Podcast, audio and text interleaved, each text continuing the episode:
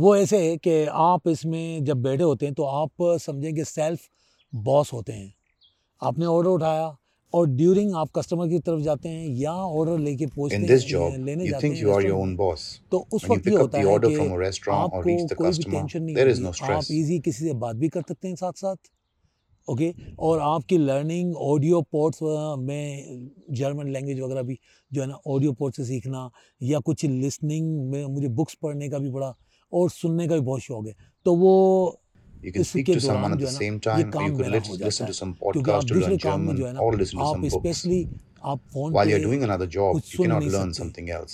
तो इस काम की ख़ास चूज़ करने का मेरा मकसद ये था कि मैं अपना माइंड और अपनी जो लिसनिंग और अपना जो सीखने का है वो भी साथ साथ रख सकूँ। You are listening to Mohammed Arif Khan who work for Lieferando since November 2021.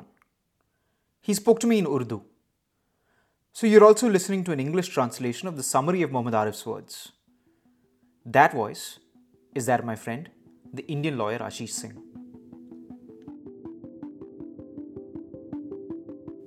If you have been listening to the Delivery Charge podcast, you know that Lieferando is the brand name used in Germany by the Amsterdam based Just Eat Takeaway.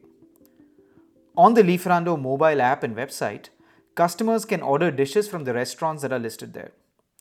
There is another Lieferando app that its couriers use. On it, couriers are instructed about the orders they have to deliver. Following these instructions, couriers like Mohammed Arif, wearing Lieferando's bright orange colors, go to the restaurant. In Mohammed Arif's case, he does so in a bright orange car. He waits until the order is ready, places the food that the restaurant gives him in an insulated bright orange bag, takes it to his car, and then drives away in it to deliver the food at the customer's location. He is an app or platform based delivery worker today and has been one since November 2021.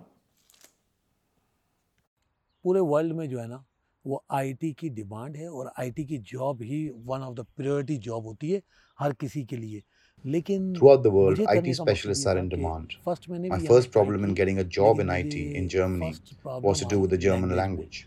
क्योंकि यहाँ पे software जो हैं वो Windows वगैरह वो हैं आपके जर्मन में। और उसके बाद जब हमारा काम होता है first help desk second help desk और उसमें क्या होता है कि आपको आ, जो सॉल्यूशन देना होता है वो कस्टमर्स को टेलीफोन पे भी देना होता है या उनके At help desk jobs, है you have to तो provide solutions to a customer on the phone or in their homes. That required fluent तो German. I really had no problems communicating, but when I was required to provide solutions on the spot, it wasn't easy for me to translate the options. लेकिन on the spot जब solution चाहिए होता है उनको तो फिर वो आपको जब कर रहे होते हैं तो उसके ऑप्शंस जो होते हैं ना वो आपको फिर उस वक्त ट्रांसलेट करना या कुछ करना वो आपको इतना इजी नहीं होता I had worked in IT for six years in Qatar छः साल and मैंने six years पाकिस्तान में before जॉब that in की है। Pakistan. लेकिन लास्ट now I पाँच haven't worked साल in जो है IT ना, for five मैंने इस फील्ड years. में काम नहीं किया तो At एक one जगह मैं गया था workplace तो in वहाँ पे Germany, मुझे there was a props आए probation period मुझे of मिला for चार four महीने का months. If it लेकिन ये had था been कि six अगर months, वो I may have छः managed महीने it. का होता तो आई But then I could needed a proper job sharpen and to हो strengthen my सकता था language too. लेकिन ये था कि Because of फिर that, I completed my German कुछ studies up to responsibility B2 भी level. थी कि डायरेक्टली मुझे जो है ना प्रॉपर जॉब भी करनी थी और साथ साथ ये था कि लैंग्वेज को भी ज़्यादा आपने उसको प्रीफेयर करना था, उसको और मज़बूत करना था। इस वजह से मैं बी टू भी मैंने किया बाद में। मैंने language A one A two B one B two भी किया। अब उसको मज़ीद, क्योंकि जर्मन एक वाहिद ज़बान मैंने देखी है, मैंने अरबी भी सीखी है।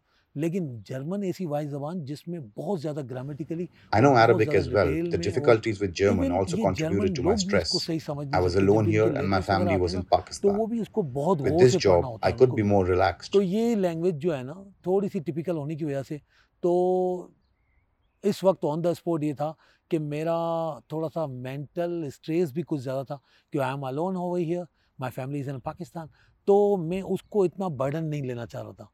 और इस काम में क्या है थोड़ा सा मैं रिलैक्स हूँ और साथ साथ जो है आउटिंग भी हो जाती है और साथ साथ सीखने को would be more time for outings for books and for motivation वगैरह ये I have given my self a target for when will return to the IT sector to fulfil responsibility towards कुछ मैंने अपना in Germany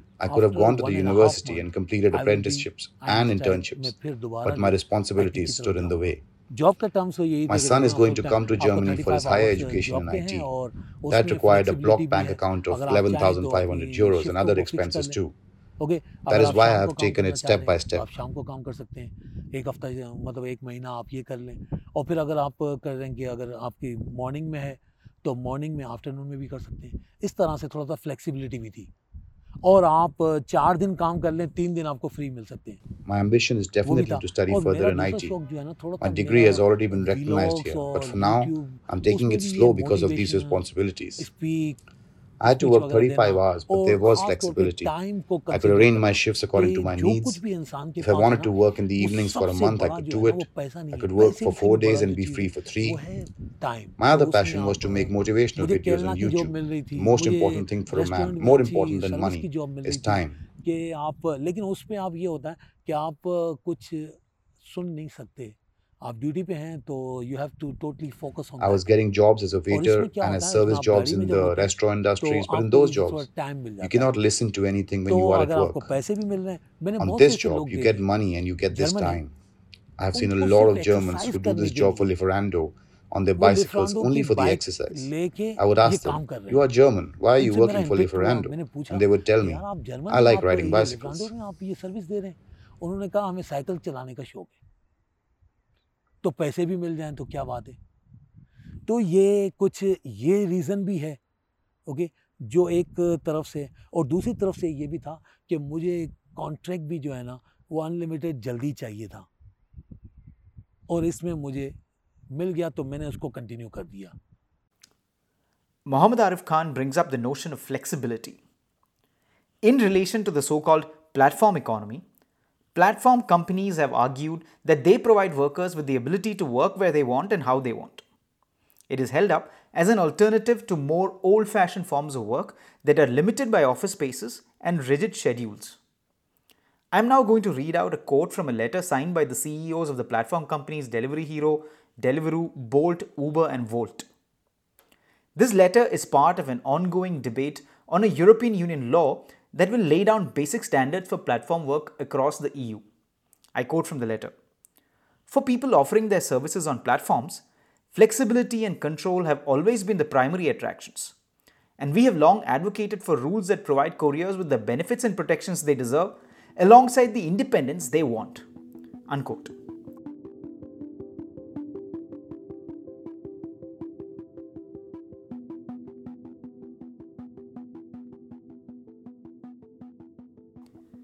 Idea that work on such platforms is actually flexible is a contested one. In April this year, I was present at a Betriebsversammlung, a workers' assembly of Lieferando's workers. Among all the Lieferando couriers gathered there, the significant majority had problems with their work schedules. What was being seen by the platform companies as flexibility was being seen by the workers of Lieferando as a lack of predictability. I spoke about this with Moritz W.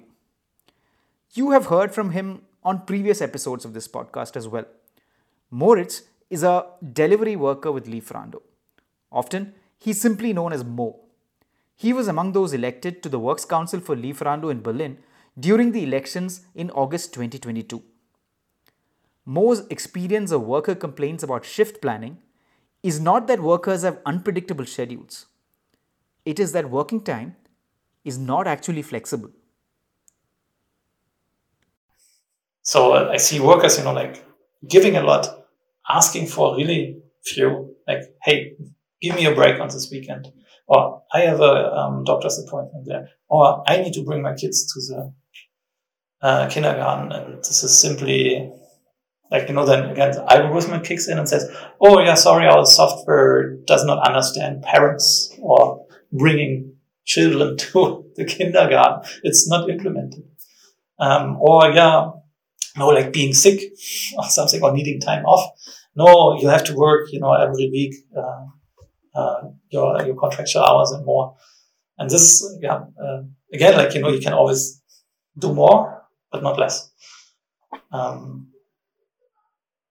yeah, so this is um, a, a, huge problem that sometimes there is something urgent or there is a pressing issue, there is something private and, you know, an emergency with family, and not even this is respected. Um, and this is where I think people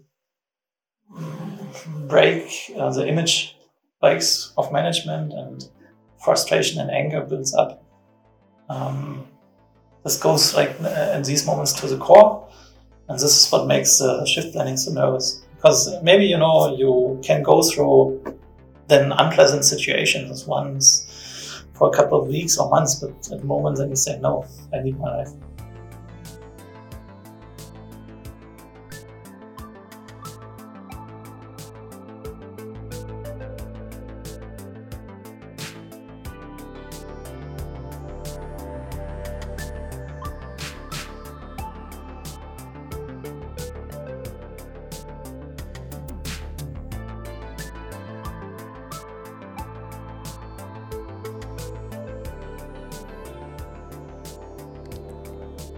Listening to Mo on the Delivery Charge podcast.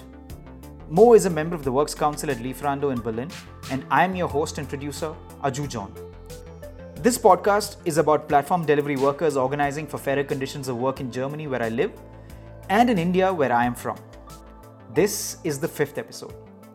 Previous episodes of this podcast have covered various aspects of the worker led campaigns to establish works councils or Betriebsrats at Gorillas, Getir, Flink, and Lieferando. Lieferando's primary business is that of delivering prepared food from restaurants. It is different from those of the other three, which deliver groceries and other high turnover goods from warehouses located in densely populated neighborhoods. For Mohammed Arif, a job delivering food for Lieferando offered him one of the easier paths to a more secure life in Germany. Contact से खुशी होने का ये मकसद ये ये था कि मैं यहाँ से जो है ना फुल फ्लेश अपने ऊपर आ जाऊँ फ्री हो जाऊँ। मुंबई फ्रेश आ जाता है ना तो फुल फ्लेश आपको करना होता है काम। जो कुछ भी एक्सपेंसेस है वो this was important to me because I wanted to stand independent of the state और उसका एक time that can only happen with an unlimited contract जब वो time period complete some amount of time here on an unlimited job contract you are eligible to bring your family here as well हवाले से था। अभी मेरे पास P shine भी है। मैं टैक्सी जो है ना वो भी चला सकता हूँ उबर भी चला सकता हूँ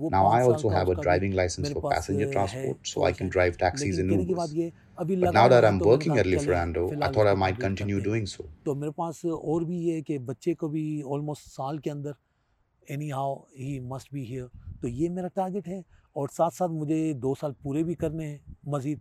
तो मैं चाह रहा हूँ कि My target is to bring my son here soon and to complete two years. But I'll have to return to IT soon. लेकिन जो अपनी फील्ड है I will, I think I will have to go back in IT. Mohammed Arif's experience shows us how, for migrants into Germany, delivery work for platforms like Lieferando is a convenient point of entry into the German job market. The German language, which is usually a significant barrier to entry, is not required. Nor do you need any additional educational credentials. You're listening to the Delivery Charge podcast.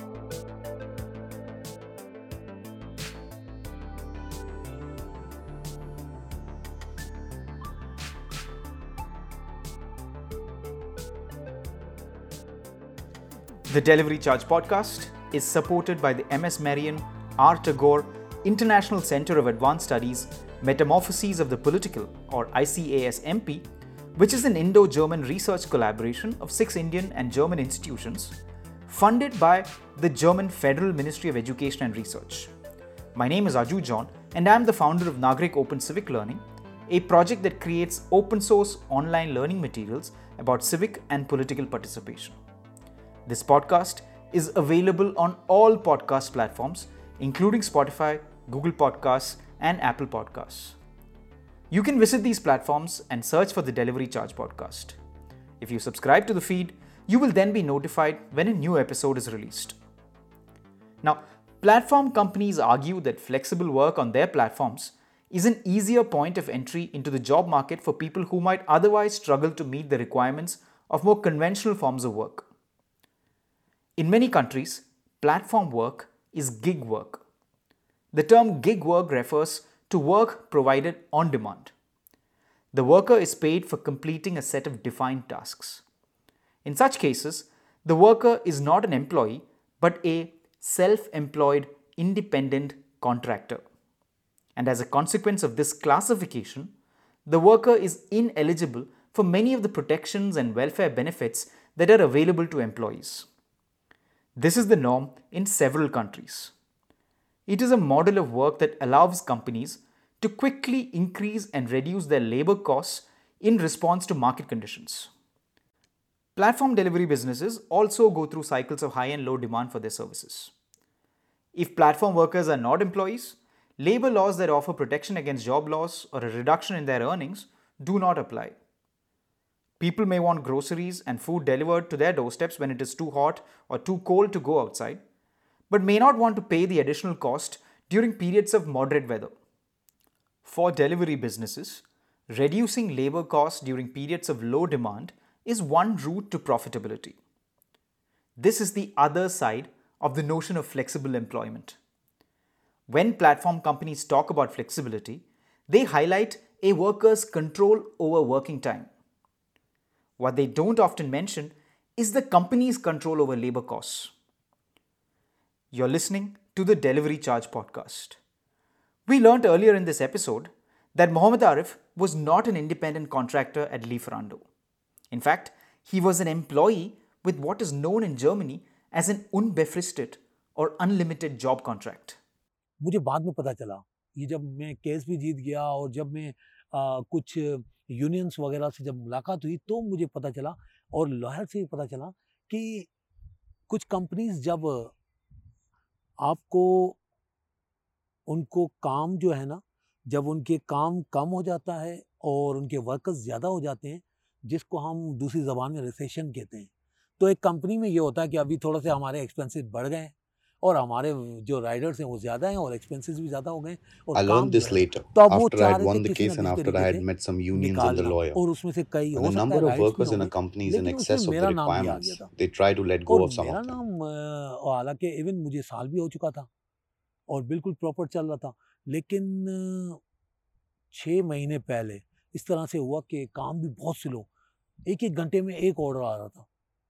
और मैं मैं खुद भी परेशान।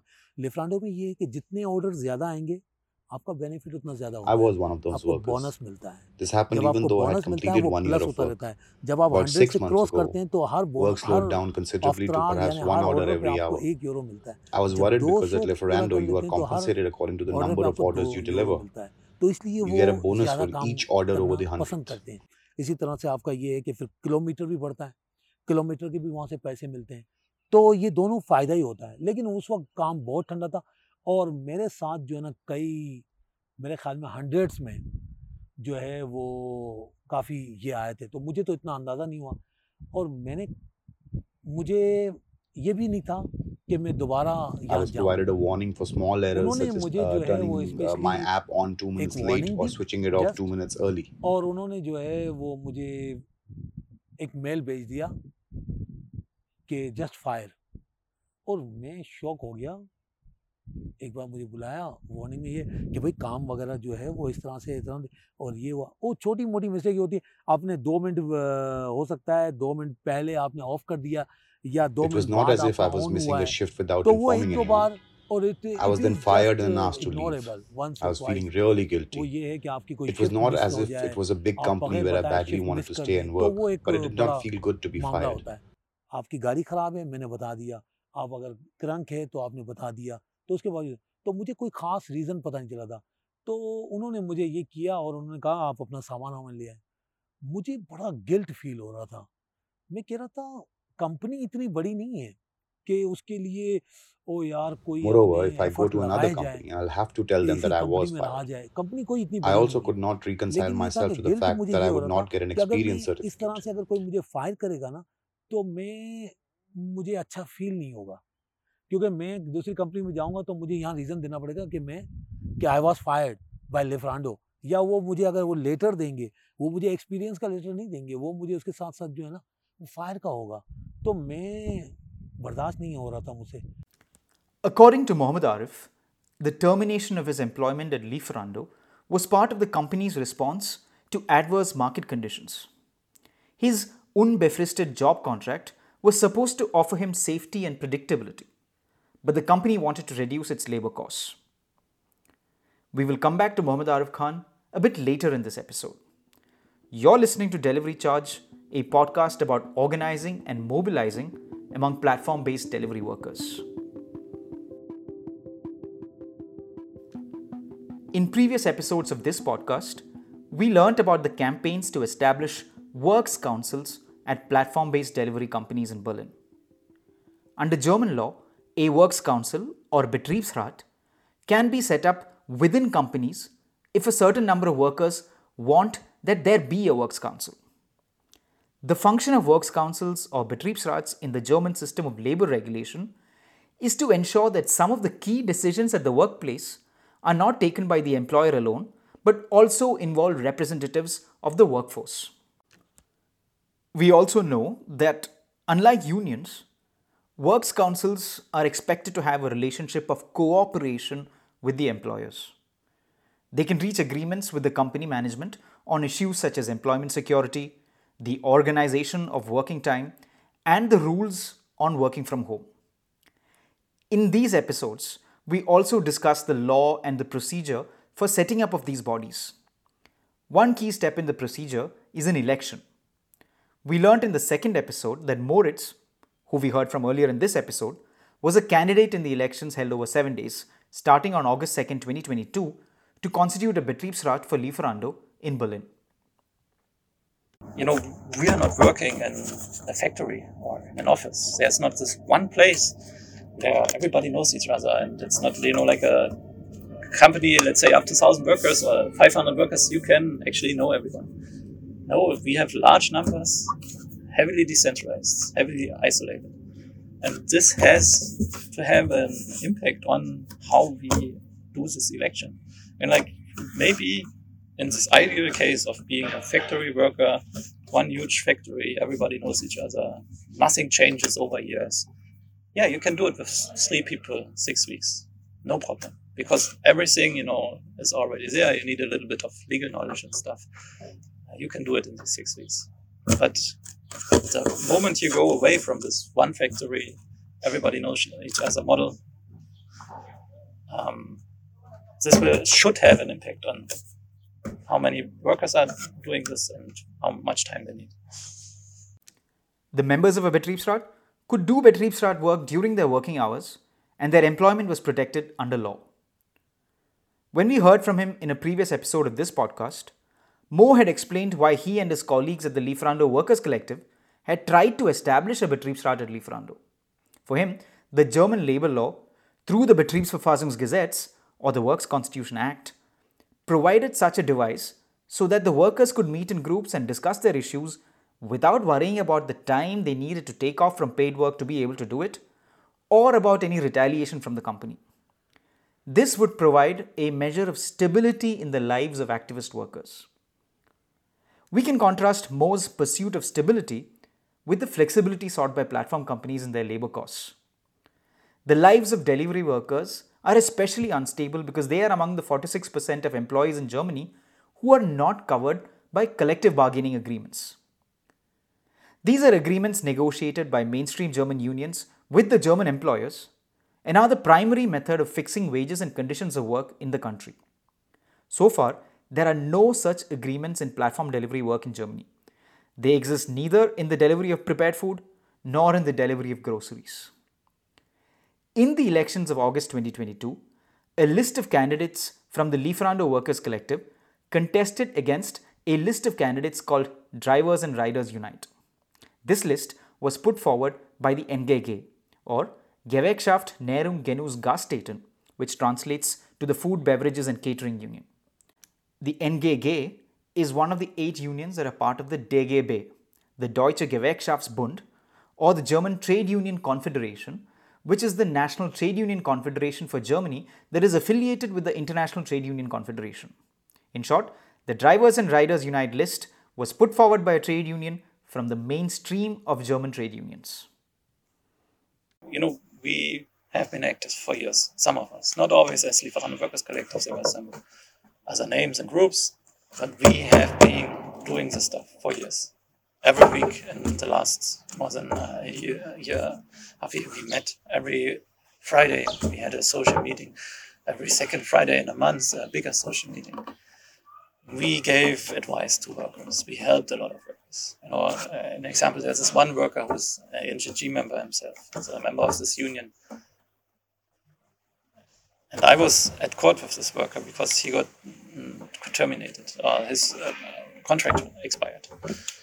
Um, but in this time, we got unlimited contracts. So we went to court to get him an unlimited contact, uh, contract. And uh, in this election now, he was approached out of nowhere by the NGG, getting called that, hey, we need you. And uh, he was like, who, who are you? Don't know you. Like, I know I'm an NGG member, but who are you? It was the third uh, NGG secretary that I experienced here, union secretary here in Berlin, um, with large gaps in between. So uh, was a legit question. Who are you actually? From yeah, as well. But he knew me for years, and we were together at court. And he said, "I trust you." Um, so and he uh, became a candidate of our list. Um, so this is like you know, it's about practicing and preaching. So I see um, a lot of promises. So practice and promise. Um, a lot of promises from the union side. Why?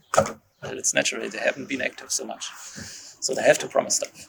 But we said, look, this is what we have been doing the last years. We continue to keep doing. We are just now, if um, every one of us who ends up in the council can do part of the stuff, uh, getting paid. The legal advice, it's standard. You know, we have been doing workers' council work for years.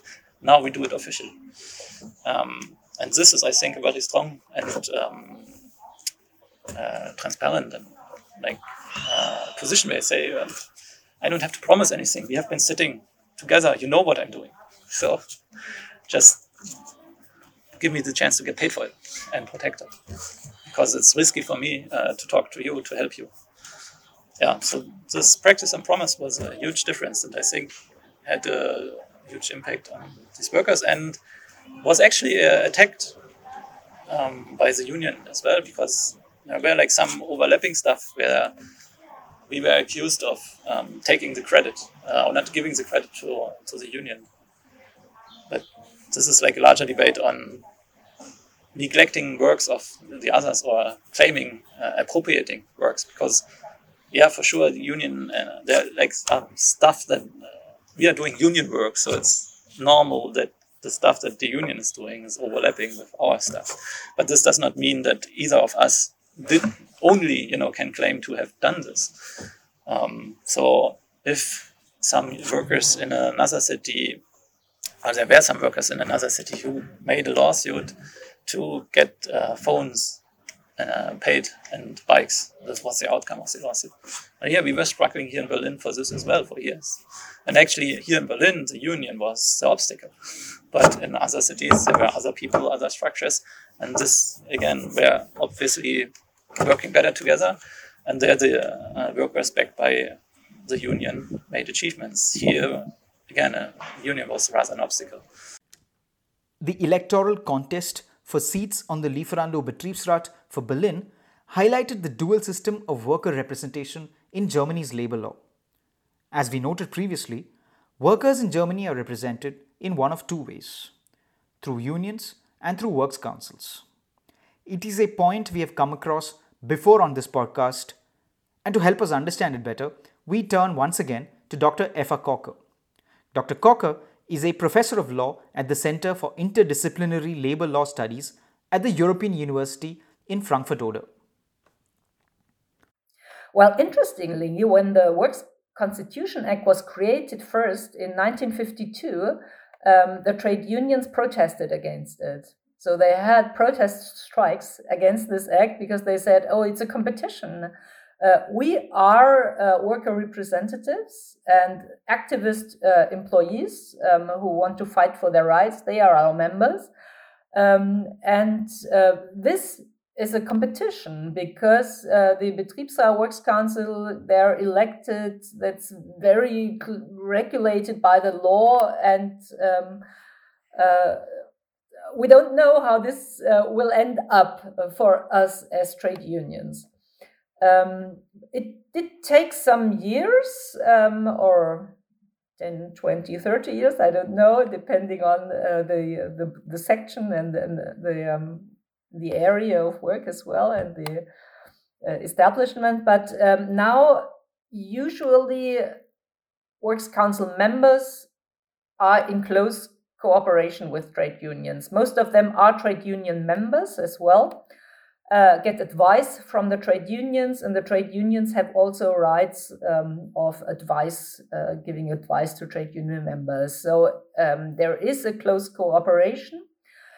The law makes a very strict um, division. The law says you are either working in your capacity as a trade union activist or you are working in your capacity as a works council member.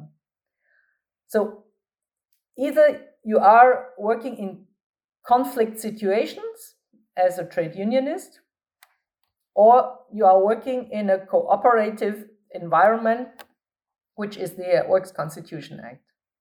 And that's sometimes very difficult uh, for the activists um, because um, the uh, two channels of representation are so difficult in culturally um, and uh, in procedure. Um, the one is very free and uh, trade union activity uh, governed by what the trade union decides for itself.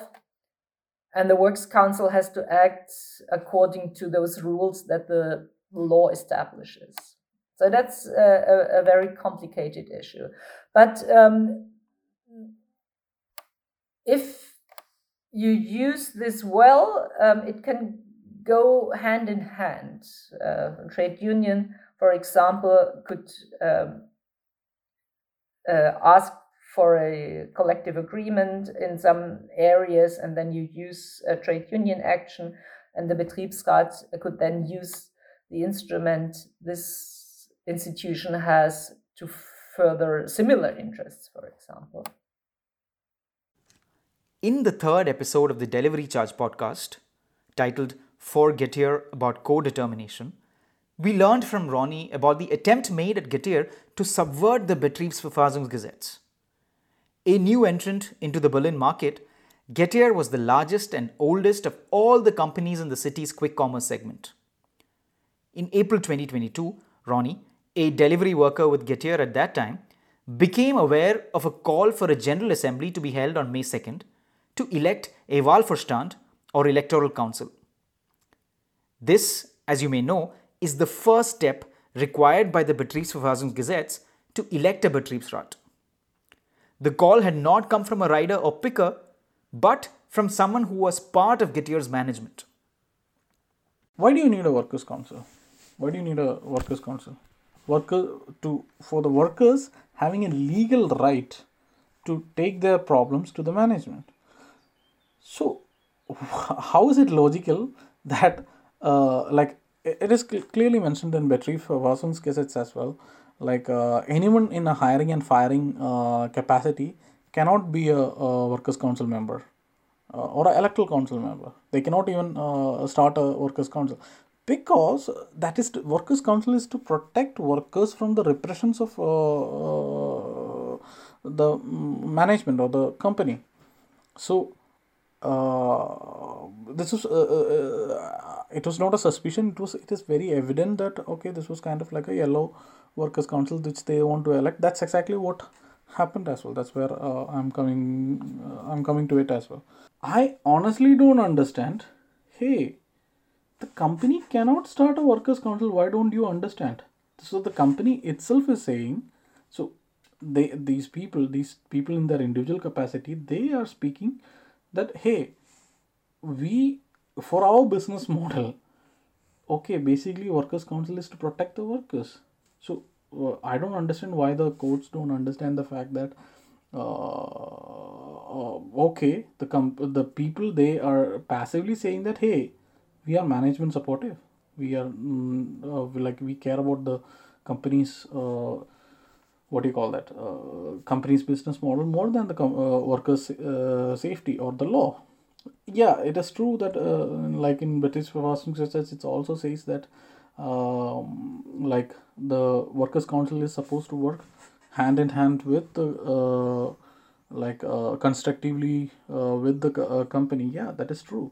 We can definitely work but see the majority of workers are riders and pickers. And trust me there is uh, not even a, a, single what you call that like the the present workers council in mm, present workers council in Getir has uh, regional managers, area managers in it. You're listening to Ronnie on the fifth episode of the Delivery Charge podcast. In the third episode, we covered Ronnie's experiences of resisting the installation of a management friendly works council at Getir. He was eventually fired from that company. At around the same time, Rob was organizing at Flink for the establishment of a Betriebsrat for Berlin at that company. The very first warehouse we went to, um, there was a shift lead there who was saying like, I can't let you put anything up on the wall. And I'm like, it's, we have to, it's by German law. And then he said, okay, but you have to talk to my manager. And it's actually my former manager who had moved warehouses. So I talked to him on the phone and I explained it. And he was like, it was early in the morning. It sounded like it sounded like he just woke up. so I was like, I'm sorry, it's so early. Really, we just have to do this. And when he's he's a, a German guy, so he knew what the Betriebs, uh, was. Um, but in general, we could go in fairly easily to all the all the warehouses. That changed over time as there was like a, a memo sent out about this is what this is what's going on. In general, though, and this is definitely I always have to to qualify. I'm not saying that this is Flink's strategy. I'm saying this happens a lot at Flink, where they don't have to say "don't come in." They don't have to say, no, you're not allowed to come in. Usually they'd say, okay, you can talk to people, but don't stop anyone from working, don't get in anyone's way, um, which I understand. But if the manager's there, at some point the like the, the message went around. Um, and it was like, okay, the manager's here and you're standing right here, and I know that they are really angry about you, and so I don't want to be seen talking to you. And I get that too. I don't want to I don't, I'm not here to get anyone in trouble. And so that, that was the most frustrating part because you, um, you know a bit about Lieferando and, and how the organizing worked. And there's pros and cons to each. Like someone at Lieferando might say, oh, it's so, it's so great that there's a warehouse because everyone's in the same place and you can really, like, you can talk to so many people. But then people might feel watched. People do feel watched. And there's a, I've, I've been in warehouses when the manager shows up and leaves, and even the regional manager shows up and leaves, and it's just a market difference, you know, between the like tension and people are more relaxed, and people still get their work done, but it's like a, it's an added, it's definitely an added tension, especially anything organizing related. But, when I look back uh, now on on that time, to me it just makes sense that this is how. There's nothing particularly special about these companies, but somehow the, let's say the, the broadly uh, migrant community in Berlin is very much, everyone knows someone who's at Gorillas or Flink. And something similar can be said about Amazon and Tesla. And just, you don't have to be looking for it, but in, in a very short period of time, you will come across somebody who is working at one of these companies, maybe even uh, organizing at one of these companies. And a lot of the organizing, um, our friend Mo uh, referred to it once as group based organizing. A lot of it is taking care of the group of organizers so that they can just get their work done. they, they, they're amazing people with amazing drive and ideas and energy, but there's just so many things that come along with working at a minimum wage job, um, living in a country that uh, that you're not from, and all the other responsibilities that people have in life. Um, a lot of organizing is just taking care that that we can work together, that people are supported and empowered to to do the things they want to do, and somehow that makes sense that um, you know you people already form social groups, networks. Um, of, of friends, whether it's from uh, people from the same country, whether it's a study program, any uh, things like that. And it only makes sense that people can kind of get involved in organizing. It's like a, a natural, um, maybe outgrowth of that, because it's a very logical thing where, okay, so and so might refer someone to a job because, oh, you're looking for a job, I can refer you here. Of course, there's a system at Flink where everyone can get uh, referral bonuses. And taking the next step of organizing or starting a council is just very logical. Okay, well, my my friend, we took this job, but it's very insecure. So, what steps can we take to make it secure for us and people around us? You're listening to Rob on the Delivery Charge podcast.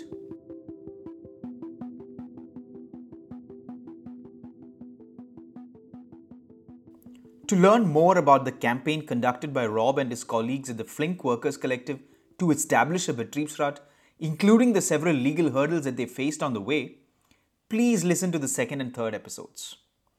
This brief recap of the events at Getir and Flink during 2022 is important to understand the backdrop in which the elections at Lieferando took place in August of 2022. As Mo and his colleagues at the Lieferando Workers Collective were campaigning for seats on the Lieferando Betriebsrat, it was quite clear that the Betriebsrat at Getir would be a management friendly one and that the Flink Workers Collective would have to overcome several hurdles before there could be a Betriebsrat at the company. The elections were held over seven days at different polling booths spread across the city. On August 11th, the Electoral Council returned its verdict 131 votes to the Lieferando Workers Collective list and 68 votes to the NGG list. The newly formed Betriebsrat would have 17 members. 11 of them would be from the list of candidates put forward by the Lieferando Workers Collective. As you know, Mo was one of them. For me, like even I have several answers, but one point is for me a proof of concept that uh, we can actually do this. Um, like who is we? Um, workers uh, in a sector that was believed and still is believed by many and for a long time as unorganizable, like a precarious worker, uh, migrant workers, um, workers in the gig platform economy. Um, so, yeah, it's like connected to poverty as well, but rather called precarious work. Um, and yeah considered to be not like unions had no no hold no grip um, to to start um, a pushback uh, for in the labor struggle against this um, like it's i would say it's not even new it's like a refurbished or like uh, a form of capitalism that existed um, more than 100 years ago and it's now coming again. Uh, like you know like day labor um, we had this and it was fought by, by workers um, but now it's coming again under this disguise of digital like in its we can say in its digital form. But even this is not precise because we can ask ourselves what is actually digital in our like in the end it's day labor you know?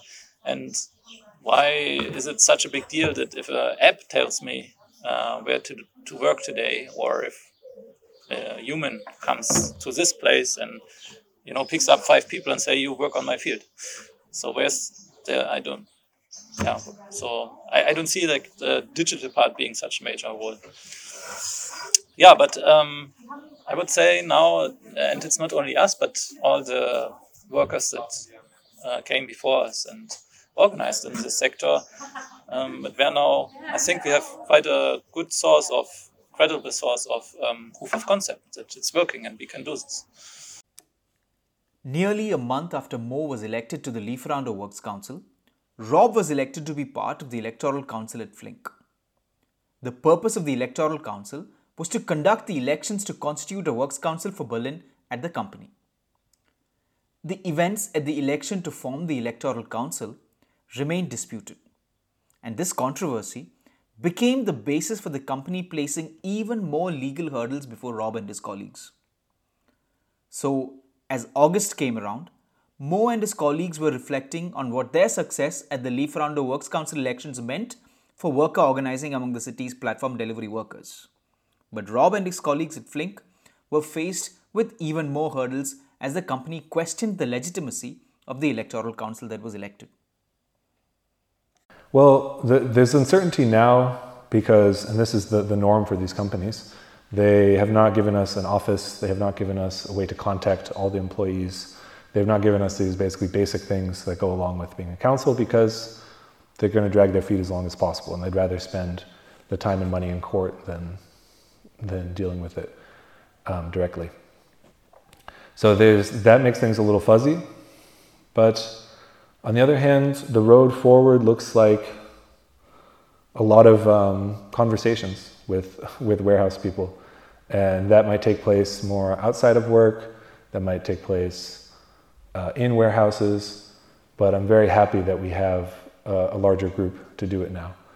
Um, everyone on the, um, in, although people have been fired, multiple people on the, the, the, council have been fired or have been told they will be fired.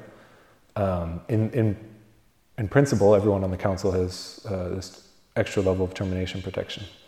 And I think we all see that as a like a privilege to use, to go out of our way to help people with issues, to shed light on the practices that uh, Flink and these other companies do to fire people, to really try to find some legal loophole to get rid of people. And the more push, the, the, the, we, we need to make it hard. Again, if it's all down to an app, if it's just up to what the app decrees, and if you're locked out of your app, you're done. We just need to make it we basically can't let Flink get away with that. We have to try to do something so that Flink doesn't pursue this line against people. And that's very hard to do with just the legal system directly. The, the strongest way to do it is with a like informed and robust, organized workplace. And that's everyone knowing their rights. That's everyone willing to, like, if one person tells a manager, "Hey, why are you doing this?" If if 15 people tell the manager, the manager might then then the manager might be like, hey, really, like the, the whole the whole warehouse is, knows what's going on, and maybe we need to do something about it. Or like maybe maybe we can't actually fire this person with this with this loophole we, we want to do. I don't know what those specifics look like. I'm new to organizing. I'm new to all of this, but I I really love the. Um, I really love talking to people. I really love the Flink people and the Gorillas people. Like at the end of the day, it's just about getting to know people, creating a, a network, um, building trust, and I don't know, the rest will take care of itself after that. So, a lot of conversations planned, and hopefully some more infrastructure in the future, but we can't, uh, we, we might be waiting a little bit for that. The other thing is like the quite simple thing is we established a workers' council at uh, a big major company in Germany and in Berlin. When we started, we had more than 2,000 uh, workers, and now it's part of basically the union busting. Um, we are down to 1,400. There's a new like store or company opening, and uh, so the company is doing structural union busting as well. It's like personal union busting. Um, but still, um, this group of people um, was working hard for more than half a year to um, make this uh, election possible for workers. And we had, a, I think it's a big achievement as well that we had 200 people who voted. Um, because, like in total numbers, this is the biggest um, turnout or attendance rate um, at an election at this company. Um, and in relative numbers, we are like at around 15%. Um, so this is an achievement as well for such a big, you know, city um, with so much turnover in the workers and so isolated. Basically, every district uh, would be a company of its own in smaller cities. So we are so widespread and still um, we, we achieved to um, get so many workers involved. Um, yeah, and this would be like the third main point that I think is an achievement that we saw for the first time in Berlin. Not only active people being active, but um, like saw I don't know how many like in numbers, but um, inactive people um, getting activated, um, disengaged, engaging, um, and neutral people becoming supporters. Um, and for years, this was very hard and very low in, uh, in numbers. But with this election, we have to reflect if it's this kind of participation. You know, it's no, not a protest, it's not a like a legal action so much, uh, but uh, it's legal as well. But it's rather a basic form of democracy um, in elections. And I don't know how much it's related to this, but this form of participation um, was able to um, engage a lot of workers. And not only this, this is like me a point as well, um, but um, even so many workers uh, outside of the company. So, like so many other delivery companies um, helping and supporting this and being interested in that this election is a success and that there is a workers' council this was for me uh, amazing and a very good experience. I forget I forget if it was during the sim, during the first meeting or before or after the first meeting. It may have been immediately after where um, I spoke to my manager, um, who is no longer the manager, and she and I said something like, you know, I'm uh, elected to this, and so for some work times and during my shifts, I will have to leave for meetings and stuff. And she said, but the but the company isn't recognizing the election because it was illegal. and I said, um, I don't I don't think that's the case, but neither of us are lawyers, so there's no real reason to to uh, continue with this conversation. I'm just trying to explain that this that this thing is happening. Um, so that was the case from from very early on. Um, I had a lot of colleagues um, very helpfully text me and call me and say things like hey, the company's about to sue you. Um, hey, so and so is asking about uh, what happened at the assembly. Um, they often would say individual um, um, Flink workers by name, saying that they are going to sue me. And I would tell them uh, they're not a lawyer, they're not suing us, they're also just Flink workers. If anything is happening, it is coming from, from Flink management. Um, so it, that was the case from, from the very beginning, from the day after the assembly quite understandably, it took me a long time to figure out all this legal stuff. Um, and I wasn't even elected to anything. so I can understand it was uh, um, a bit overwhelming and confusing for, for these people. And a lot of people didn't know what's the next step, what do we do. I think a lot of the questions revolved around um, legitimacy. Like, we did this, we had this election, so what do we do now? We need to, we need to talk with, with the company, we need to be able to, the company needs to inform all of our coworkers that this has happened and that these are our names and that this is how you can contact us. There was this desire to do things right. Um, and I think we certainly strove to do that. Um, but there was very little um, receptiveness to that on the, on the part of the, the company. It wasn't just that there is a Wahlvorstand, um, but you, we don't um, you did this, this, and this wrong, and so that's why we're not communicating with you. I believe, as I understand, the, the legal argument was there is no Wahlvorstand. I received a, a, a letter to my address um, with my name and address, and then the die sogenannte Wahlvorstand, the, the so-called uh, electoral board. Um, so Flink, um, the I should say, the company treated us as if we had maybe got some crazy idea in our head, like something had happened, and we think that there is a Wahlvorstand, but just to correct things, there is no Wahlvorstand. And the argument was that the assembly was null and void for for multiple reasons. Um, and then this was a very very long lawsuit. Um, just the the argument itself, I think 160 pages, with many many affidavits and photos and all sorts of things. And I have to say, a lot of personal information, um, not just from about me, but um, about volunteers um, who were there on the day of. And yeah, I, I know, for example, my address was uh, my private address was included in this lawsuit, and it was sent uh, to multiple journalists freely without any of my um, without my knowledge or, or, or consent. It was, as I understand, it was directed at um, I was the, the chairperson, and so it was, they had my name as the, you know, we don't have an office. Of course, an office needs to be provided to a Wahlvorstand from the company in order to do its work. So it didn't have an address, so it was sent to my, my personal address. Um,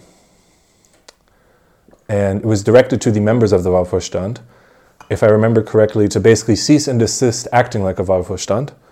But the words or the, the, the the meetings, the, the goings on of the Wahlvorstand were never talked about. Just the assembly was talked about. And of course, the majority of the people uh, elected to the Wahlvorstand had nothing to do with the assembly. They were not members, they were not inviters. They just showed up on the day of the assembly like any uh, Flink worker and participated. So it, it, was caught in a bit of a, a confusing situation. As we noted before, Flink had based its refusal to recognize the Wahlvorstand on the supposed illegitimacy of the elections that were conducted to elect the Wahlvorstand.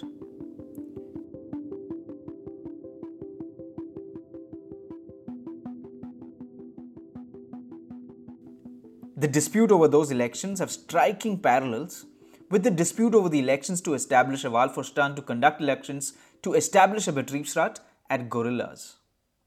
Events that we covered in the first episode of this podcast there were several arguments made that it was not, uh, it does not resemble a democratic election. The arguments made for this were that um, um, there was selective um, processing of people at the door, which was that um, um,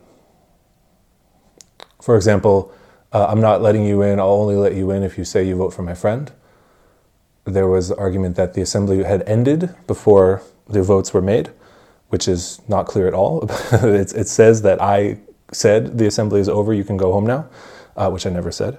And I recall um, some arguments about the um, that the votes were improperly handled, um, that um, people who were not Flink employees were the ones counting the ballots, um, which is also not true. Um, in general, it's I, I, have not looked at the lawsuit for a while. In general, uh, the repeated uh, statements over and over and over again were that um, this is a group of radical anarchists who seek to undermine German labor law, have no respect for German labor law, and you can see this that this is not anything resembling a, a legal assembly. Um, of course, I think that that is a um, very absurd um, characterization, but this is not a, this is not a courtroom. Earlier in this episode and in previous episodes of this podcast, we had noted that by using the Betriebsverfassungsgesetz, worker activists like Mo and Rob were pursuing stability in the lives of worker activists. To them, the law had made a promise a promise of paid time for organizing work and protection against termination for workers who participated in the procedure to establish a Betriebsrat. Following the Flink company's non recognition of the election conducted in September of 2022 to constitute an electoral council, that promise has rung hollow. Um, so, these two things, the termination protection and pay time to do your work, were both denied from Flink from the very beginning of the electoral board of the Wahlvorstand. And I think that there was no way, these things that are supposed to be protected in German labor law were not recognized in any way. And because it's, we were simply asking for the law to be applied, when the law was not applied in the way that we expected it to be, um, we felt a bit helpless. Um, there was really nowhere to go. Um, you asked about um, what happened with the with the lawsuit. So by the time that the we had our first court case, I believe it was November 14th, November 15th, something like that. So just over two months after the assembly, um, a few things had happened. Two members of the Wahlvorstand had been fired. Now, usually a member of the Wahlvorstand has protection from termination, and they have the strongest termination protection of anything involved in the whole election process, the inviters, the candidates after the, the, the election happens, et cetera, et cetera. The actual members of the council should have the strongest level of protection. And two members of our council were fired um, without any recourse to this, without any um, seeking approval from a judge in order to, ha- to um, carry out this termination. And the reason was the company said that there was no Wahlvorstand. What are you talking about? no, Wahlvorstand exists. I know you're saying you're Wahlvorstand, but please cease and desist acting like a Wahlvorstand. And if we sought to clarify this to get someone's jobs back, to get them shifts so that they can get paid, we'd have to go through the, through this whole long lawsuit first, which can take a very long time.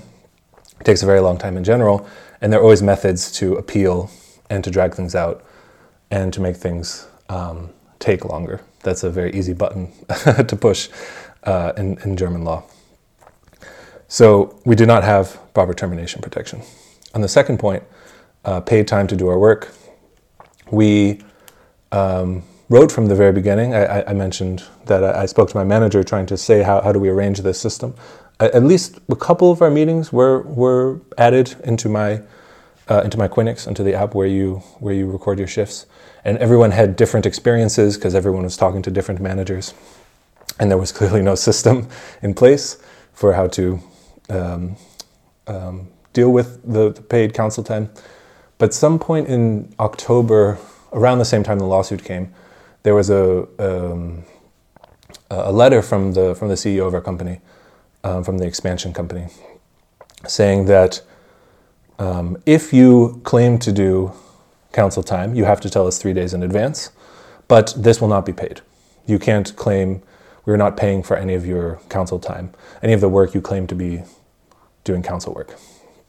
Um, what we had begun doing, which was the only feasible way, in addition to alert telling our managers, telling our supervisors, the shift leads at the warehouse, that we were doing council work, we would go and punch in into the system because that was the only only way to log yourself into the system and get paid, and then go to our meeting.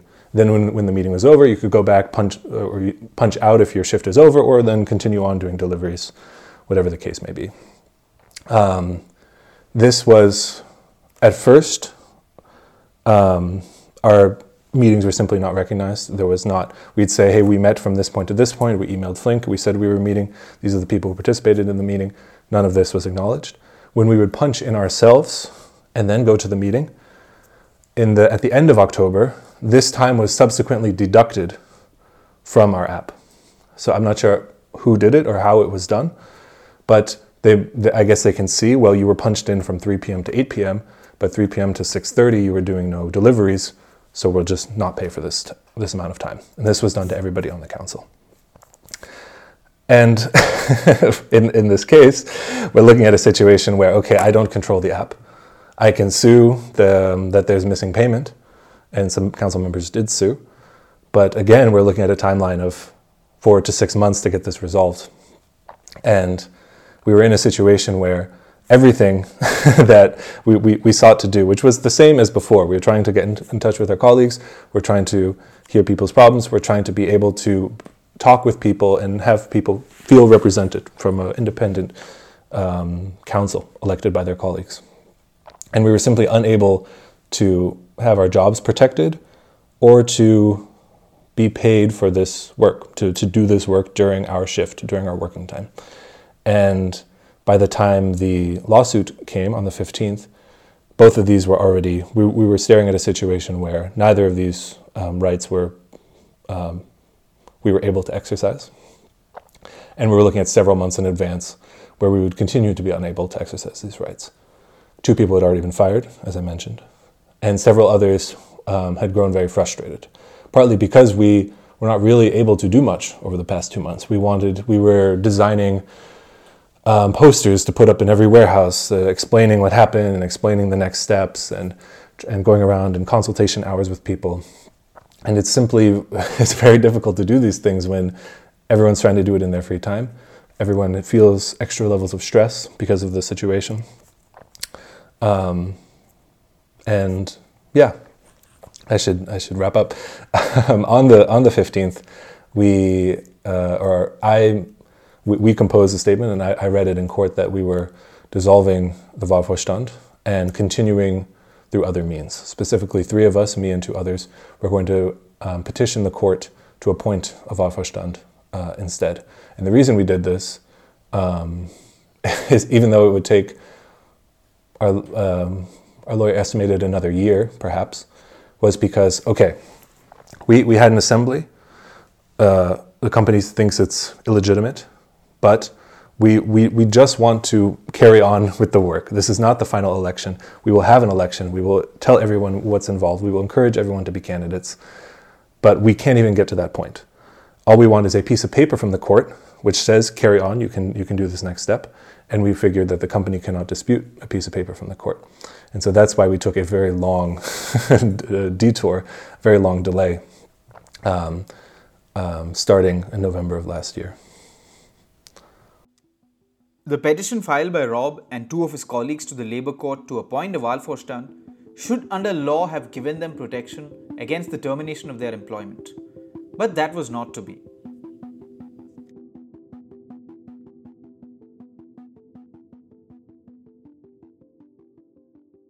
Just, just, just to be clear, the, the petitioners are, have the same um, uh, claim to paid time to do council work as inviters. You're not a council, so you can't do council work.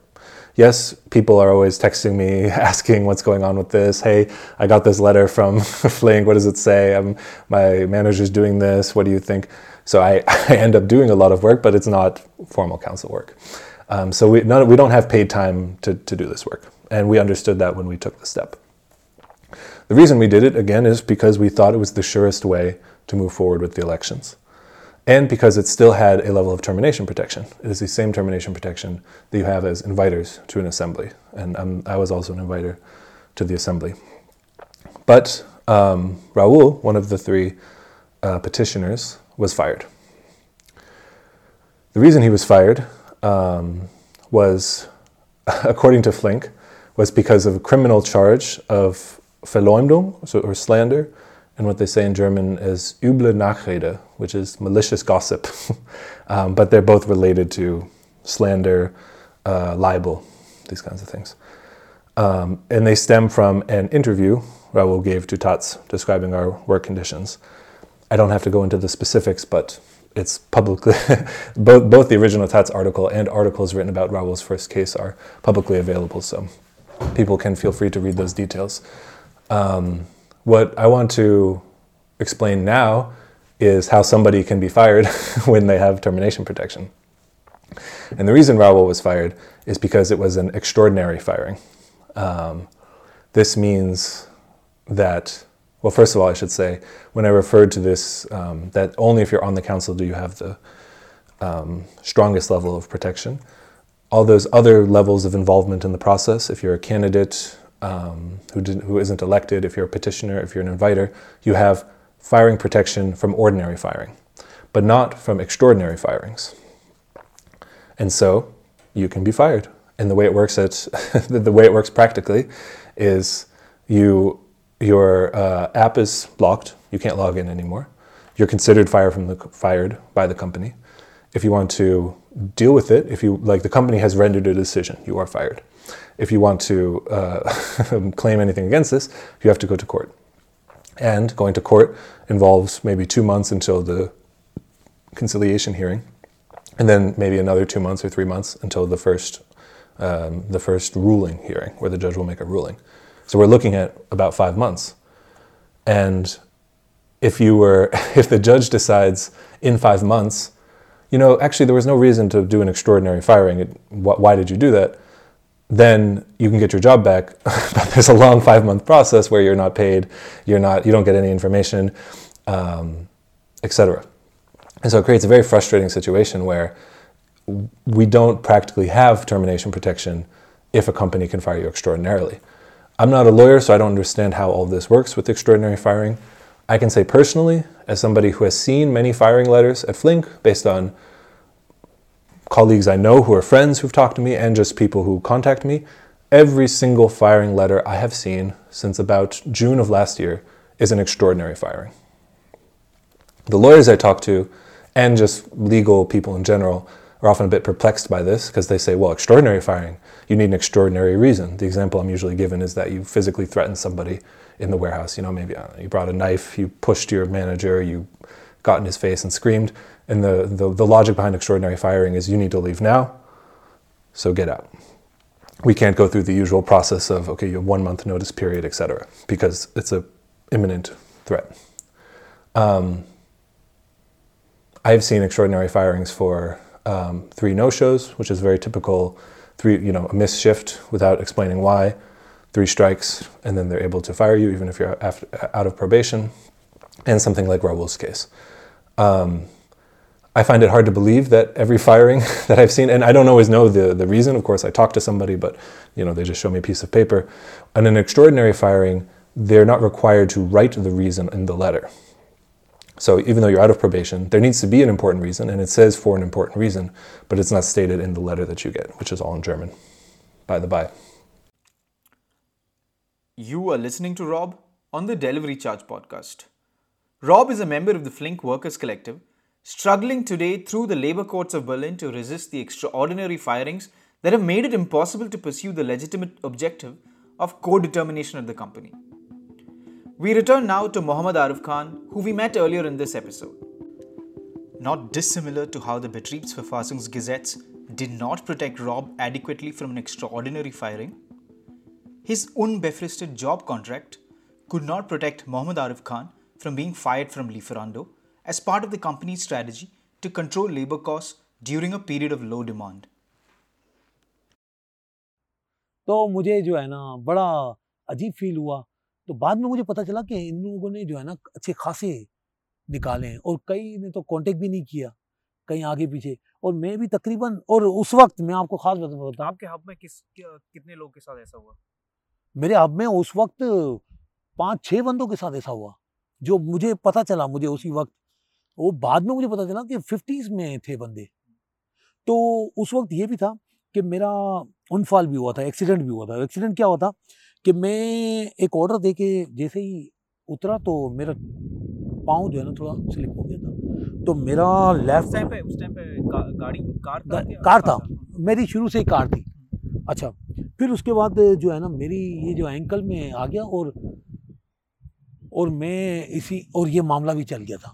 तो मैं परेशान इसकी वजह से भी और उसकी वजह से भी बड़ा अजीब सा और डॉक्टर के पास जाके और डॉक्टर ने कहा, एक हफ़्ता छुट्टी, मैं आपको, मैं कहा, नहीं नहीं, दो दो दिन, तीन दिन में कर लूँगा ये वो। मैं छुट्टी भी नहीं ले रहा था। मैंने कहा, यार, ये नहीं, ये मामला भी थोड़ा सा ऐसा है और मैं ज़्यादातर उसको, लेकिन जैसे जैसे करके लेकिन I also had an accident. I was returning after completing an order and slipped and injured my ankle. और साथ my doctor advised me a week of rest. I didn't take too many days off because of everything else that was happening. वगैरह भी काटने I was also in danger of losing my paid leave for the year. और छुट्टियों को छोड़ो और देंगे नहीं ये वो और इसको फायर कर दिया फिर मैंने कहा यार ये कैसे तो फिर जो है मैं बड़ा उस एक डेढ़ महीने में इसी मसले में ख़ास तौर पे अपने एक्सीडेंट के साथ साथ और ये भी मसला भी चल रहा था तो बस फिर इसी हवाले से जब बात पहुँची तो मुझे इतफाक़ से फ़ोन आ गया फ़ोन आया ये वर्क काउंसिल से For nearly a month and a half, I was stressed because of all this. When I received a call from the Works Council, he told me that the Works Council has also received a letter regarding your firing. Uh, we haven't agreed to your firing, but they have gone ahead with our agreement. If you need any help, you can come to us. और उन्होंने At first, I had no idea about this. I had no clue about unions. उन्होंने हमें cross over करके उन्होंने आपको ये letter भेज दिया है अगर आपको कुछ हेल्प की ज़रूरत है तो आप हमारी तरफ़ आ सकते हो तो मैं पहले तो मैं सोचा मुझे इस इसका अंदाज़ा भी नहीं था और इस कंपनी का क्योंकि वर्क वर्कर्स के लिए वो यूनियंस वगैरह बनी होनी तो मैंने also this was a Liferando's works council इसमें contacted them. होंगे। I came to know more नहीं था who was very helpful. इनका काम कुछ और है। जब मैंने इनसे कांटेक्ट किया आफ्टर दैट तो मेरी move one of the finest मैं कहूँगा वर्कर है जो यहाँ पे लोगों की बहुत ज़्यादा हेल्प इवन दो के सब के सब जो है ना बहुत हेल्पफुल है इस हवाले से कि अगर किसी को कोई प्रॉब्लम होती है तो वो वहाँ पे अगर कांटेक्ट करते हैं तो वो उनको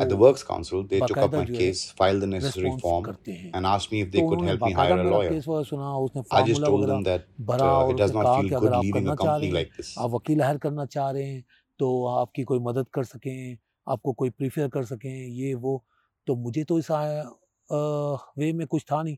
मुझे मैंने सिर्फ़ उनको ये कहा कि मुझे जो है ना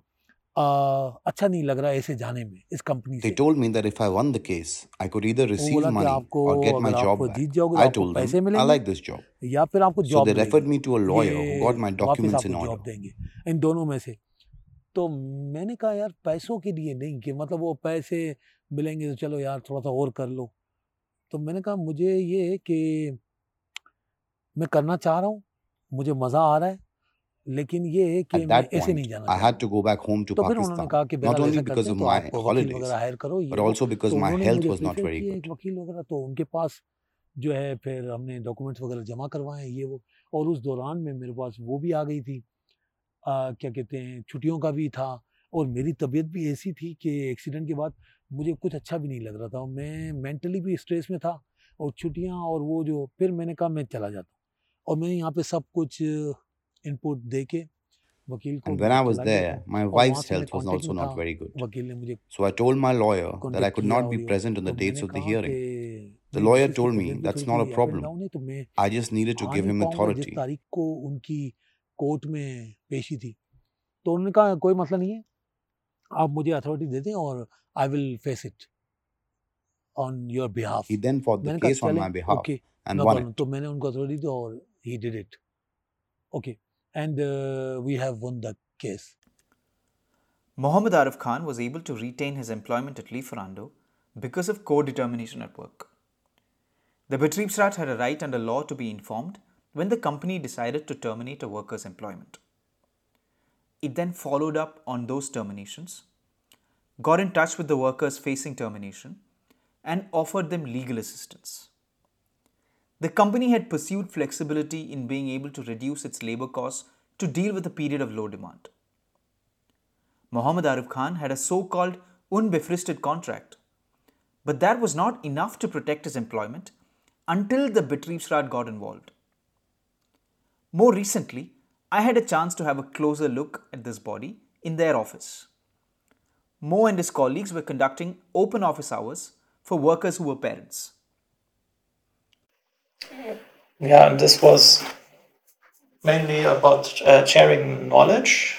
Um, so what I find interesting about it is that we as a council, you know, we set this topic and then we have the goal that, you know, we are prepared for it. So we accumulate uh, knowledge before on this topic. So we educate ourselves. Um, and what I like about this concept as well is that um, some, we pick the topic not completely randomly, but we uh, were looking at what are the issues in our group, what are the issues in the amongst the workers in the company, um, and some of um, the workers' council are parents, and workers are parents. So we had already knowledge in the council, and we had basically experts by themselves. Uh, this is why it was great and you know one worker who already did a lot of the uh, he could just share his knowledge um, but everybody gets more knowledge, and um, it's but uh, and the knowledge is mainly shared directly from worker to worker. That's what I like. So we as councils we have the time to prepare, so we can share knowledge. We have some people who we know are experts, workers who can share knowledge, and we have the, anyway who is affected by this issue. So uh, we have workers who are parents and who have experience, and um, this is why as well the preparation should not be so high. You know, we don't want to become experts, but uh, I was quite open about I don't know so much about this topic. Uh, but uh, we invited you to actually as well know from you know other workers and what are their experiences. So it's I I hope it's you know not it's a few hierarchies to flatten hierarchies and uh, make a direct exchange and appreciate workers as um, engaged and, and enabled uh, beings uh, that contribute themselves and not only you know we don't it's not a service by the council. Uh, the council um, has legal benefits that we are sharing. You know we can enable workers to come to these consultations during their work pay work time paid. This is what the council council is um, doing and uh, the council is paying us preparing all this. Uh, but um, we are not besides this there's not you know a service of us, besides making it possible. Um, yeah, but as well, there's, as usual in, in all these things, um, the, the, actual goal is um, to bring workers together and engage workers and um, organize. So the hope is, you know, that we do these groups. And today, unfortunately, um, there were not so many workers from our company. Um, but the idea was to form a WhatsApp group as well and bring this worker together and have follow up meetings.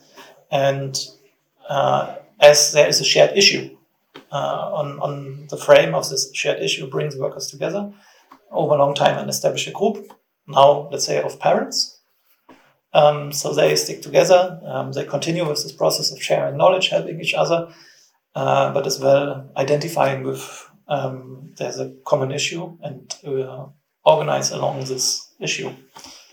So um, before this meeting, there was, for example, a Arabic speaker speaking workers meeting, and uh, there more showed up, and I have a good feeling that you know we um, we set up another date. We're going to meet again, um, and this is like an organizing concept behind it to um, bring certain groups of workers together because I think um, there is a problem of small groups having to deal with large fragmented workforces. And if I think it's uh, difficult uh, if you always try to address all the workers. Um, the outcome, uh, from my experience, is smaller uh, by addressing all workers all the time than targeting smaller groups of workers. You know, then more workers show up, more workers will stay engaged. Why? Because um, it's more relevant. You know, now we address the parents, which is highly relevant for the parents. um, but if we would have addressed parents' issues in a large assembly, not so many people would be interested. Because it's a minority uh, amongst the workers. Um, and the same with uh, Arabic speakers, you know, uh, for it's beneficial they can speak Arabic. Unfortunately, I don't understand it, but um, they have something that brings them together, uh, which helps uh, creating a group. Yeah, and so this was the idea. So how can we establish? How can we? Sounds strange, but somehow break up the workforce, you know, like, uh, or organize along the divisions in the workforce there's a, funny aspect because normally you know we want to unite, um, but I think it's um, it, it's interesting to first split things up and then bring workers together because from the get go, from the start, all together, I see difficulties and I, I've seen it not working. I have hopes that with this intermediate step we get it working. As Mo said, the meeting was focused on the issues faced by Lieferando workers who were parents. There were three issues that were discussed among the workers and the members of the Lieferando Works Council. The first two were Elternzeit and Elterngeld. Elternzeit deals with the worker's legal eligibility for paid leave during and after pregnancy and childbirth. Elterngeld refers to the monetary support that the German state provides parents. The meeting saw an exchange of experiences regarding access to Elternzeit and Elterngeld.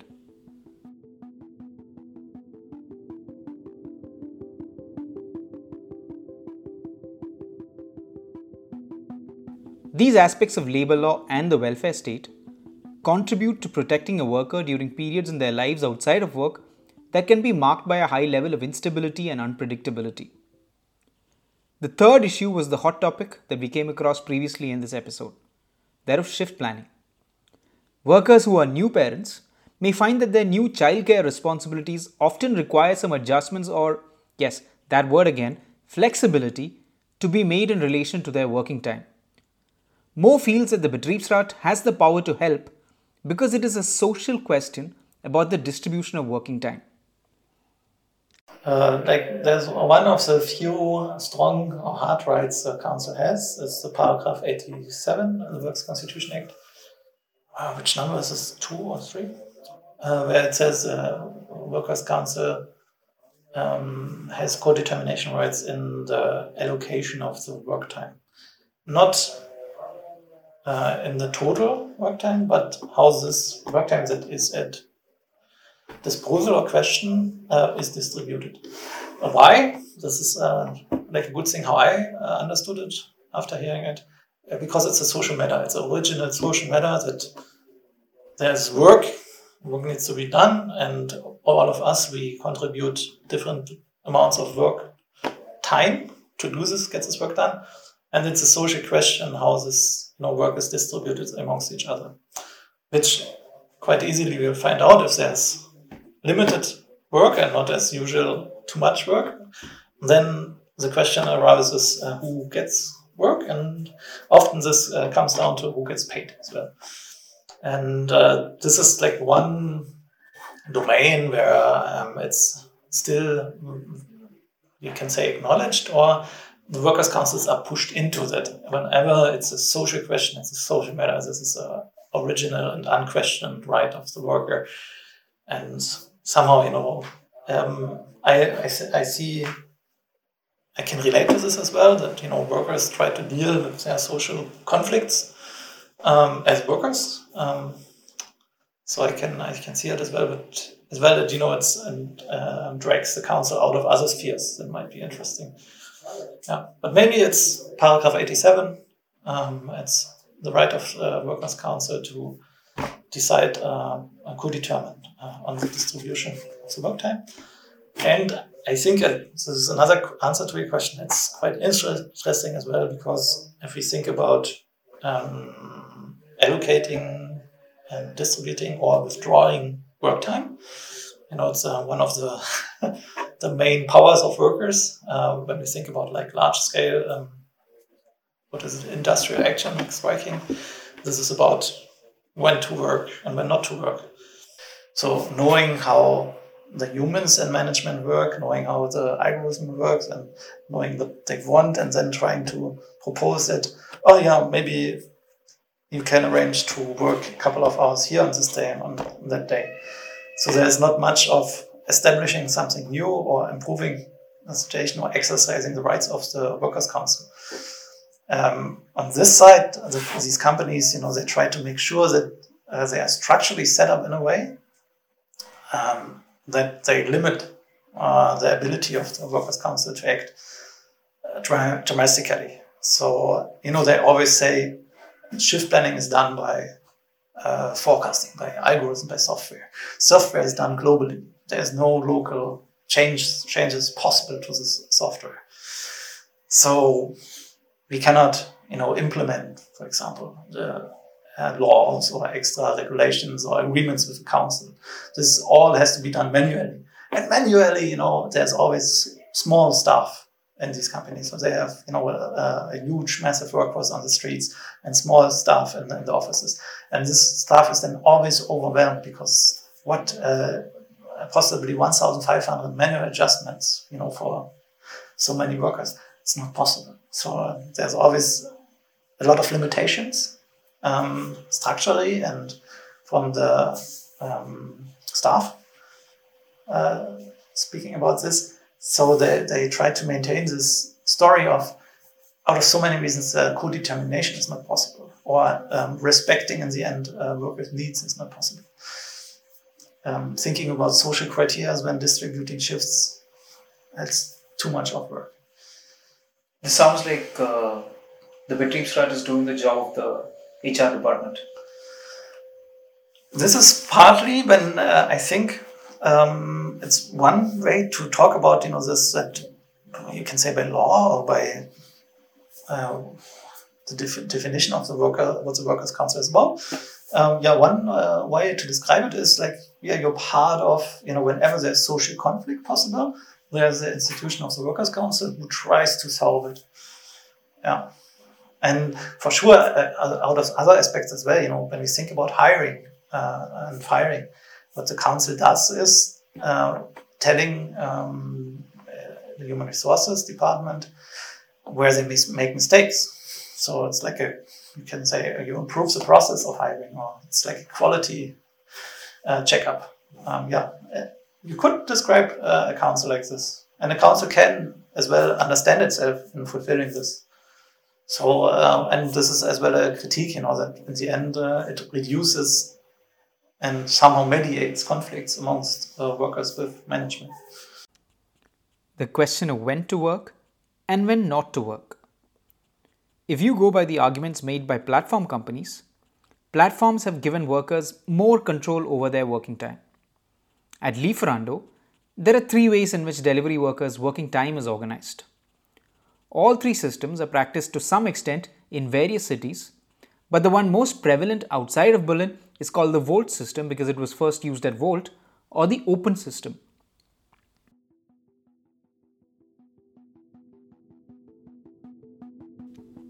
Here, the company forecasts how many shifts it requires over periods of time and makes them available to workers on the app.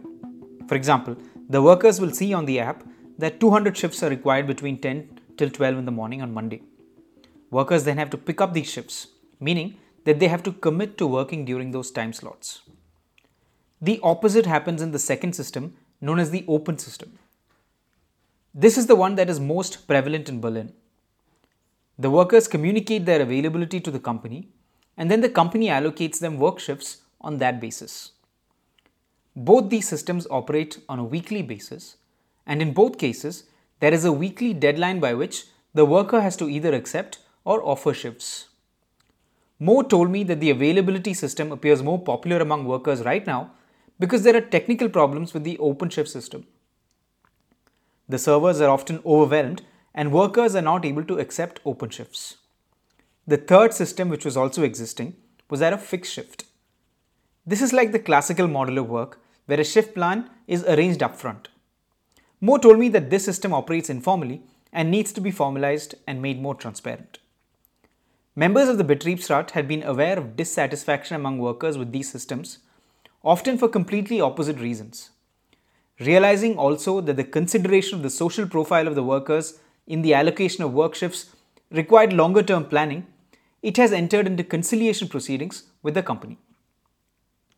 Yeah, uh, we are still on the way of finding a position, I think the easiest and what was from the beginning was um, I had good uh, or the best experiences I made and feedback I got from workers uh, if whatever option is out there is made available. So uh, the workers can choose. And maybe there's a standard, you know, there's like one shift system everybody's by standard gets into, but workers can choose um, to opt into another shift system. Um, it's basically the same with um, do you use company equipment uh, like let's say a company bike?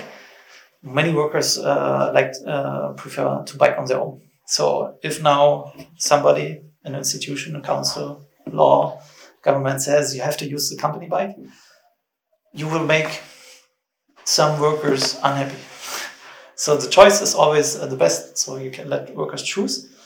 Uh, but by defining a standard, which normally is like company equipment, um, this should be the standard. You enable workers to not have to bring their own and to be compensated if they bring their own. So it's managed like stuff has to be supplied by the company or compensated if you bring your own. And similar to the shift system. So you define a standard shift system um, and then let workers uh, opt out into other shift systems. Now, There's one difficulty um, to mention is that co-determination takes time, and you know, if you want to bring it down to settling social potential conflicts, takes time. And this is not in the a priority of the employer on the interest, um, and it's not um, and uh, something an algorithm can do. Um, so this is like a challenge um, as to how how or where to find a solution for this. Yeah, we are sitting together with um, in the conciliation committee, which is like um, uh, a step to take when you uh, inside the company cannot come to terms and cannot find a solution. Um, so it escalated already, and I think this is something that stands for its own. uh, without going into details so much. Um, so obviously, it's necessary that uh, some third party is mediating the process on trying to get uh, both parties um, not only on the table but to find a solution. Um, yeah, and I already like said before that there are a lot of difficulties um, that um, I think any council in, in the delivery industry is facing when you talk about algorithmic uh, control and management of workers and um, companies that are acting globally and giving limited resources and interest and priority to local specificities, uh, specialities. So it's like there's um, between the company atmosphere uh, or ideology and uh, the company structure, how the company structures, and how the legal foundation of a workers' council, there are huge discrepancies. A local company, a local council, and a global company. Platform companies use words like flexibility and independence to communicate the idea that workers on their platforms have more control over their working time. Mo, who is keenly aware of the dissatisfaction with the various shift planning systems, argues, however, that algorithms have centralized decision making to the extent that the particularities of an individual worker's life, the fact, for example, that one is a parent with childcare responsibilities, are not considered in how working time is distributed among workers. To what extent, then, is platform work actually flexible? When shift planning algorithms are global, to what extent is co-determination on the question of working time possible through a local works council such as Lieferando's Berlin Works Council? These are some questions I would like to leave you with as we come to the end of another episode of the Delivery Charge podcast. We learned about the attractions of a delivery worker job for Mohammed Arif Khan, but also of its precarity. We learned from Rob about how the campaign to establish a Betriebsrat at Flink is being resisted by the company. Meanwhile, Lieferando's Betriebsrat is at work on several fronts. It was able to provide the legal assistance that saved Mohammed Arif's job, connect with workers who are parents, and open negotiations with the company about the knotty issues of shift planning. My thanks to Mo for talking to me about his work. Thanks to the ICAS for helping me make this podcast. My name is Aju John, and thank you all for listening.